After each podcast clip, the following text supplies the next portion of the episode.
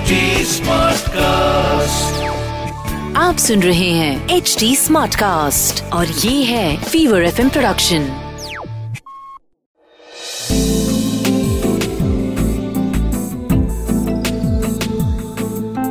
एक अधूरी कहानी। एक अधूरी कहानी कहानी वाला देव के साथ। बात 1986 की है। रेवाड़ी से मेरठ आया विवेक सीधा साधा सा लड़का था। कुछ साल पहले बड़े झमेलों के बाद सरिता से उसकी शादी हो पाई थी। सरिता के माँ बाप को विवेक फूटी आँख नहीं भाता था, लेकिन जैसे ही विवेक की बॉक्सिंग कोच के तौर पे नौकरी लगी, वो भी सरकारी। सरिता के माँ बाप मान गए और बहुत धूमधाम से तो नहीं, लेकिन दोनों की शादी हो गई।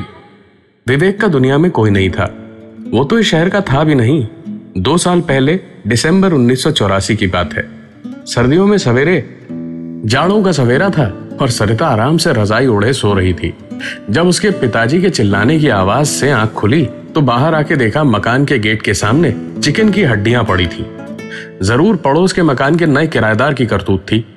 सरिता का पूरा खानदान शुद्ध शाकाहारी था और विवेक घनघोर मांसाहारी, क्योंकि खिलाड़ी आदमी था।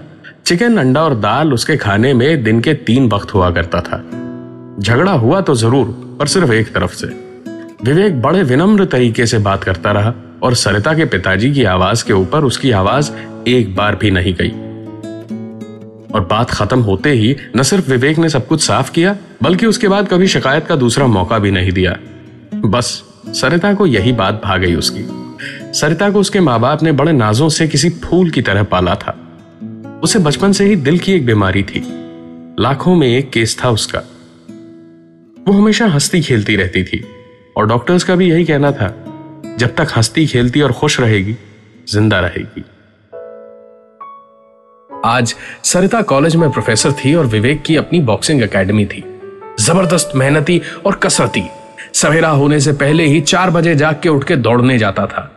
पाँच मील दौड़ के एक घंटा कसरत करता था और फिर घर पहुँच के सरिता के लिए नाश्ता बना के अपने लिए अंडे और दाल के पानी का नाश्ता बनाता था और फिर ठीक आठ बजे सरिता के साथ चाय पी के अकेडमी चला जाता था। और घर लौट के दिन भर की बातें सरिता को बताते हुए ठीक सात बजे खाना खा के दस बजे तक सो जाता था। यही थी विवेक की रोज की ज़िंदगी। कभी एक मिनट भी आगे या पीछे नहीं हुई। एक दिन सरिता बाज़ार गई हुई थी, सब्ज़ियाँ वगैरह लेने। वैसे तो हमेशा घर पर अकेडमी का कोई ना कोई शागिर्द आके सामान पहुँचा देता था, लेकिन उस दिन अचानक सरिता को लगा बाज़ार रास्ते में ही है। जरा कुछ खरीद के ले चलती हूँ। सरिता बाज़ार गई और जैसे जैसे वो एक एक दुकान पे जाती और सामान चुनती, उसे दुकानदार सामान तो दे देते, पर कोई भी पैसा लेने को तैयार नहीं हो रहा था। सरिता को यह बात बड़ी अजीब लगी। आखिरकार चिढ़ के बिना कुछ खरीदे वापस आ गई और सोचती रही कि यह हुआ क्या। शाम को विवेक लौटा तो उसे पूरी बात बताई। विवेक पहले तो हंसा, फिर बोला, अगर ऐसा है तो तुम ही रोज बाज़ार जाया करो। अकेडमी के लड़कों की मेहनत और हमारे थोड़े पैसे बच जाएँगे, मैडम। और फिर शाम की चाय पी के अचानक विवेक को कुछ काम याद आया तो वापस अकेडमी चला गया। करीब एक घंटे बाद दरवाजे पे किसी ने खटखटाया तो सरिता ने दरवाज़ा खोला। वो सारा सामान जो जो सरिता ने हर दुकान से चुना था, वो सब कुछ लेकर एक बड़ा सा बोरा लिए एक लड़का खड़ा हुआ था। वो बड़ा सा बस्ता उसने नीचे रखा और बोला, भाभी जी, आप ये सारा सामान लेना चाहती थी ना? ये लीजिए, पचासी रुपए हुए। वो क्या है, दुकानें तब बस खुली ही थी ना? तो किसी के पास छुट्टा नहीं था और आपके पास सौ का नोट था। इसीलिए अब सबने मिलके सारा सामान हमारे हाथों भिजवा दिया और ये पंद्रह रुपए छुट्टे भी दे दिए। सरिता हैरानी भरी आँखों से उसे देखती रही और घबराई सी हालत में किसी रोबोट की तरह सामान लेकर सौ का नोट उस लड़के के हाथों में दे दिया और पंद्रह रुपए ले लिए। लड़का चला गया और सरिता उसे देखती ही रह गई। लड़का जैसे ही नुक्कड़ से मुड़ा और गली में घुसा, सरिता जैसे नींद से जागी और उसके पीछे भागी और भागते भागते जैसे ही गली में मुड़ी तो देखा, लड़का तो जा चुका था, लेकिन सामने से ठंड में हाथ रगड़ता विवेक चला आ रहा था। सरिता का चेहरा देख के विवेक घबरा गया। सरिता ने उसे पूरी बात बताई तो विवेक भी परेशान होकर दौड़ा और दोनों जब वापस घर पहुँचे तो देखा सामान और पंद्रह रुपए वहीं रखे थे। दोनों के दोनों एक ही बात सोच के परेशान हो रहे थे। बाज़ार में तो हज़ारों लोग रोज आते जाते रहते हैं। उन लोगों को घर का पता किसने दिया? खैर, वक्त बीतने के साथ साथ ये बात आई गई हो गई। विवेक को अपनी अकेडमी से कुछ लड़कों को लेकर टूर्नामेंट खेलने जाना था। आए दिन उसके टूर्नामेंट होते ही रहते थे, लेकिन ये चुनावों के समय होने वाला टूर्नामेंट था। हमेशा चाहे कोई भी चुनाव हो, चाहे पंचायत का चुनाव हो, चाहे लोकसभा हो, विधानसभा हो, कोई भी चुनाव हो, उस वक्त पे टूर्नामेंट बढ़ जाते थे। और इनमें कोच साहब के लिए बहुत बड़े प्राइज हुआ करते थे, तगड़े वाले। लिहाजा सरिता भी कुछ नहीं कहती थी। विवेक आज सात दिनों के बाद लौटने वाला था। सरिता खुश थी। अपनी ही धुन में मस्त वापस घर की ओर जा रही थी, जब कहीं से अचानक एक मोटरसाइकिल पर दो लड़के पीछे से आए और सरिता को उल्टा सीधा बोल के छेड़ने लगे। सरिता का खून खोल रहा था, लेकिन डर भी बहुत लग रहा था। कहते हैं, जंगली जानवर इंसानों का डर सूंघ लेते हैं। बस सरिता के इस डर को भी इन लड़कों में से एक ने सूंघ लिया और सरिता को छूने के लिए उसने अपना हाथ आगे बढ़ा दिया। लेकिन बॉक्सर की बीवी थी। रोज दिन भर मारपीट और बॉक्सिंग की कहानियाँ सुनती थी। भारी दोपहर थी, सरिता ने लड़के का हाथ पकड़ के ज़ोर से अपनी ओर खींच लिया और बस, मोटरसाइकिल समेत दोनों लड़के गिर गए। पहले तो बड़ा चीखे चिल्लाए, लेकिन फिर बदला लेने की धमकियाँ देने लगे। सरिता उतनी देर में वहाँ से निकल के घर चली आई थी और सीधे नहाने चली गई। ठंडे पानी के छींटों से दिमाग और शरीर ठंडा हुआ और कुछ ही देर बाद दरवाजे पे किसी ने खटखटाया। सरिता ने डरते डरते खिड़की से झाँक के देखा तो बाहर विवेक खड़ा था। सरिता किसी पंछी की तरह उड़ती हुई आई और दरवाज़ा खोल के विवेक से लिपट के रो पड़ी। विवेक ने उसे किसी तरह संभाला और पूछा कि हुआ क्या तो सरिता ने पूरी बात बताई। विवेक तुरंत उठ के उसी ओर भागा। लेकिन अब इतनी देर बाद कहाँ कोई बैठा रहता उसके लिए? हफ़्ते भर बाद की बात है। प्यास से सरिता की आँख खुली। वो उठी और आँखों में नींद लिए हुए पास रखी पानी की बोतल लेने को हाथ बढ़ाया। बोतल में पानी खत्म हो चुका था। सरिता आहिस्ते से उठी कि कहीं आवाज़ से विवेक जाग न जाए। पलंग से बिना आवाज़ किए सरिता उतरी तो देखा विवेक पलंग पे नहीं था। सबसे पहले सरिता की नज़र घड़ी पे गई। अंधेरे कमरे में स्ट्रीट लैंप से आती रोशनी में घड़ी के रेडियम के कांटे चमकते हुए बता रहे थे कि एक बजा था। विवेक के जाग के निकलने में अभी तीन घंटे और बचे थे।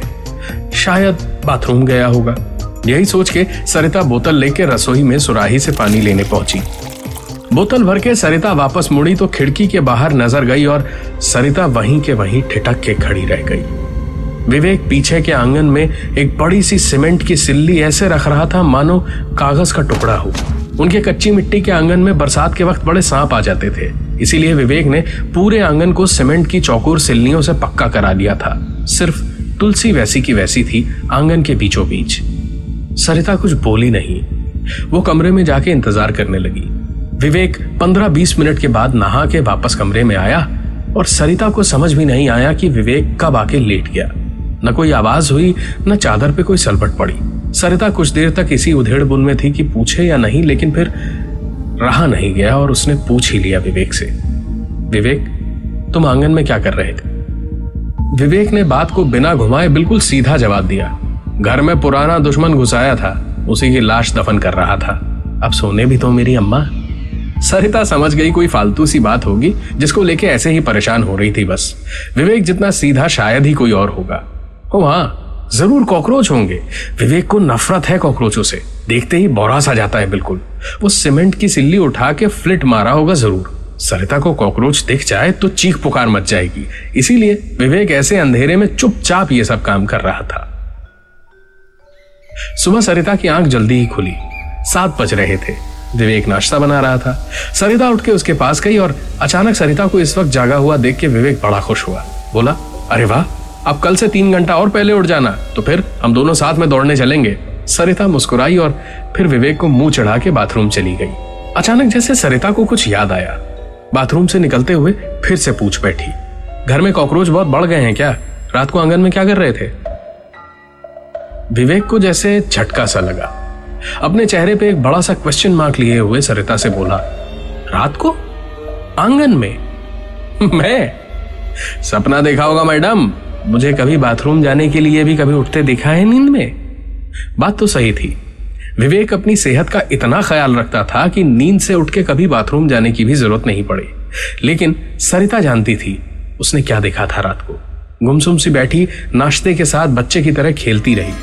विवेक अकेडमी के लिए जा चुका था और सरिता बस यही सोच रही थी कि विवेक झूठ क्यों बोल रहा था। वो उठी और आँगन में गई। जाके करीब से ध्यान से देखने लगी तो एक पल को लगा सचमुच सपना ही देख रही थी, क्योंकि आँगन तो बिल्कुल साफ़ सुथरा सपाट था। सरिता मुस्कुराती हुई वापस कमरे में जाने को बढ़ती कि उसकी नज़र उसी जगह गई जहाँ उसने रात को विवेक को देखा था। दो सिल्लियों के बीच जरा ज़्यादा जगह थी। सरिता अंदर गई और एक सरिये का टुकड़ा लेके आई और उसी से सिल्ली को हटाने की कोशिश करने लगी। और किसी तरह सिल्ली जब थोड़ी सी हिली तो उसके नीचे सरिया लगा के पूरी ताकत से सरिता ने उसे ढकेल दिया। सिल्ली हटी और सरिता ने देखा कि नीचे की मिट्टी ठीक नहीं लग रही थी। नीचे ना तो कीड़े मकोड़े थे और ना ही मिट्टी ऐसी लग रही थी जैसे सालों से सिल्ली वहीं रखी हो। समझ आ रहा था कि सचमुच मिट्टी हटा के वापस डाली गई है। सरिता ने डरते डरते हाथों से खोदना शुरू किया और थोड़ी सी मिट्टी हटते ही सरिता की चीख निकल गई। उसके आँगन में एक लाश दफन थी, जिसके हाथ की उंगली खोदने पे बाहर निकल आई थी। सरिता घबराहट के मारे पसीने पसीने हो चुकी थी। हाथ पैर ठंडे पड़ गए थे, लेकिन ये कैसे हुआ? विवेक ऐसा कैसे कर सकता है? वो तो सीधा साधा है ना?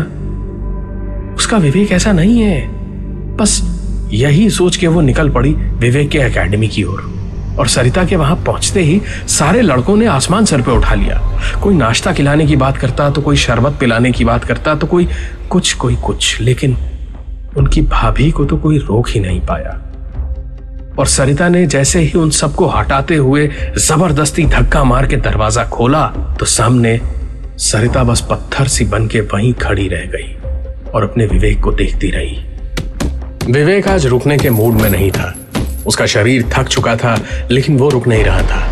उससे हाथ उठाए नहीं उठ रहा था, लेकिन फिर भी उसके हाथ चलते जा रहे थे, चलते जा रहे थे, और एक के बाद एक घूसे बरसाए जा रहा था विवेक। आज उसने साबित कर दिया था कि उसका सिर्फ़ नाम विवेक है। उसके पास विवेक नहीं था, क्योंकि आखिरकार जब उसके हाथों ने घूसे बरसाना बंद किया तो चारों ओर जैसे मौत का सन्नाटा सा छा गया था। और खून की एक धार उसके हाथ से बहती हुई बूंद बूंद नीचे गिर रही थी और दूसरी धार उस पंचिंग बैग से। विवेक ने गुस्से से आखिरी मुक्का मारा पंचिंग बैग पे तो उसका कपड़ा फट गया। और उस दिन जो दो लड़के सरिता को छेड़ रहे थे, उनमें से एक का खून से लथपथ चेहरा उसमें से झूल गया। सरिता बस पत्थर सी वहीं खड़ी देखती रह गई अपने विवेक को। उस विवेक को जो मक्खी तक को नहीं मार सकता था। उस विवेक को जो अपनी आवाज़ तक ऊँची नहीं करता था। वो विवेक जिसके नाम की माला जपती थी सरिता। वो ही विवेक पैसे लेके चुनावों के वक्त असामाजिक तत्वों के लिए हाथ पैर तोड़ने और कभी कभी गर्दन तक तोड़ने के काम करता था। विवेक के पीछे पुलिस इस तरह पड़ गई थी कि उसे अपना शहर छोड़ के यहाँ आना पड़ा था। उसने सोचा था कि नई ज़िंदगी शुरू करेगा, लेकिन शेर के मुँह खून लग चुका था। आसानी से पैसा कमाना सीख चुका था विवेक। और जब लोग उससे डरते तो उसे और अच्छा लगता था। उस दिन बाज़ार में सबको पता था कि सरिता कौन है। इसीलिए कोई उससे पैसे नहीं मांग रहा था। खबर विवेक तक पहुँची तो उसी ने लड़के के हाथों सामान भिजवाया कि सरिता को कहीं शक ना हो जाए। सब कुछ सही जा रहा था, लेकिन उन लड़कों ने आकर सारी गड़बड़ कर दी। विवेक के गाँव रेवाड़ी के ही थे। विवेक को ही ढूंढते हुए आए थे यहाँ। और सरिता विवेक की बीवी है, ये जानते हुए उसे छेड़ा, ताकि विवेक उनके सामने जाए और वो दोनों अपना बदला पूरा कर सकें। लेकिन सरिता की हिम्मत ने खेल बदल डाला। चोट लगने की वजह से वहाँ से दोनों सीधे अस्पताल पहुँचे, और अस्पताल से निकलते ही एक को विवेक ने अपने घर के ही पास दबोचा, जब वो सरिता को मारने आ रहा था। और हाथापाई में जब वो मारा गया तो उसे अपने ही आँगन में दफना दिया। और दूसरे को सवेरे ही उसके शागिर्दों ने उठाया और गुरुजी के हवाले कर दिया। और गुरुजी ने उसे अपनी सबसे पसंदीदा सजा दे दी, पंचिंग बैग में भर के घूसों से मौत। लेकिन विवेक ऐसा कैसे बन गया? कब बना और कब से इतना कुछ छुपा रहा था सरिता से? यह सब कुछ उसे बता पाता, उससे पहले ही विवेक ने देखा, सरिता की साँसें बंद हो चुकी थीं। विवेक का इतना बड़ा सच जान के विवेक का असली चेहरा देख के सरिता का शौक से हार्ट फेल हो चुका था।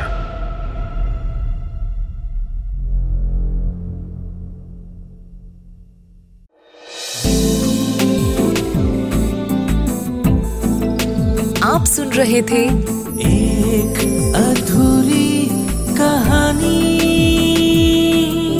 कहानी वाला देव के साथ। प्रेजेंटेड बाय फीवर नेटवर्क आप सुन रहे हैं एच डी स्मार्ट कास्ट और ये था Fever FM production HD smart cast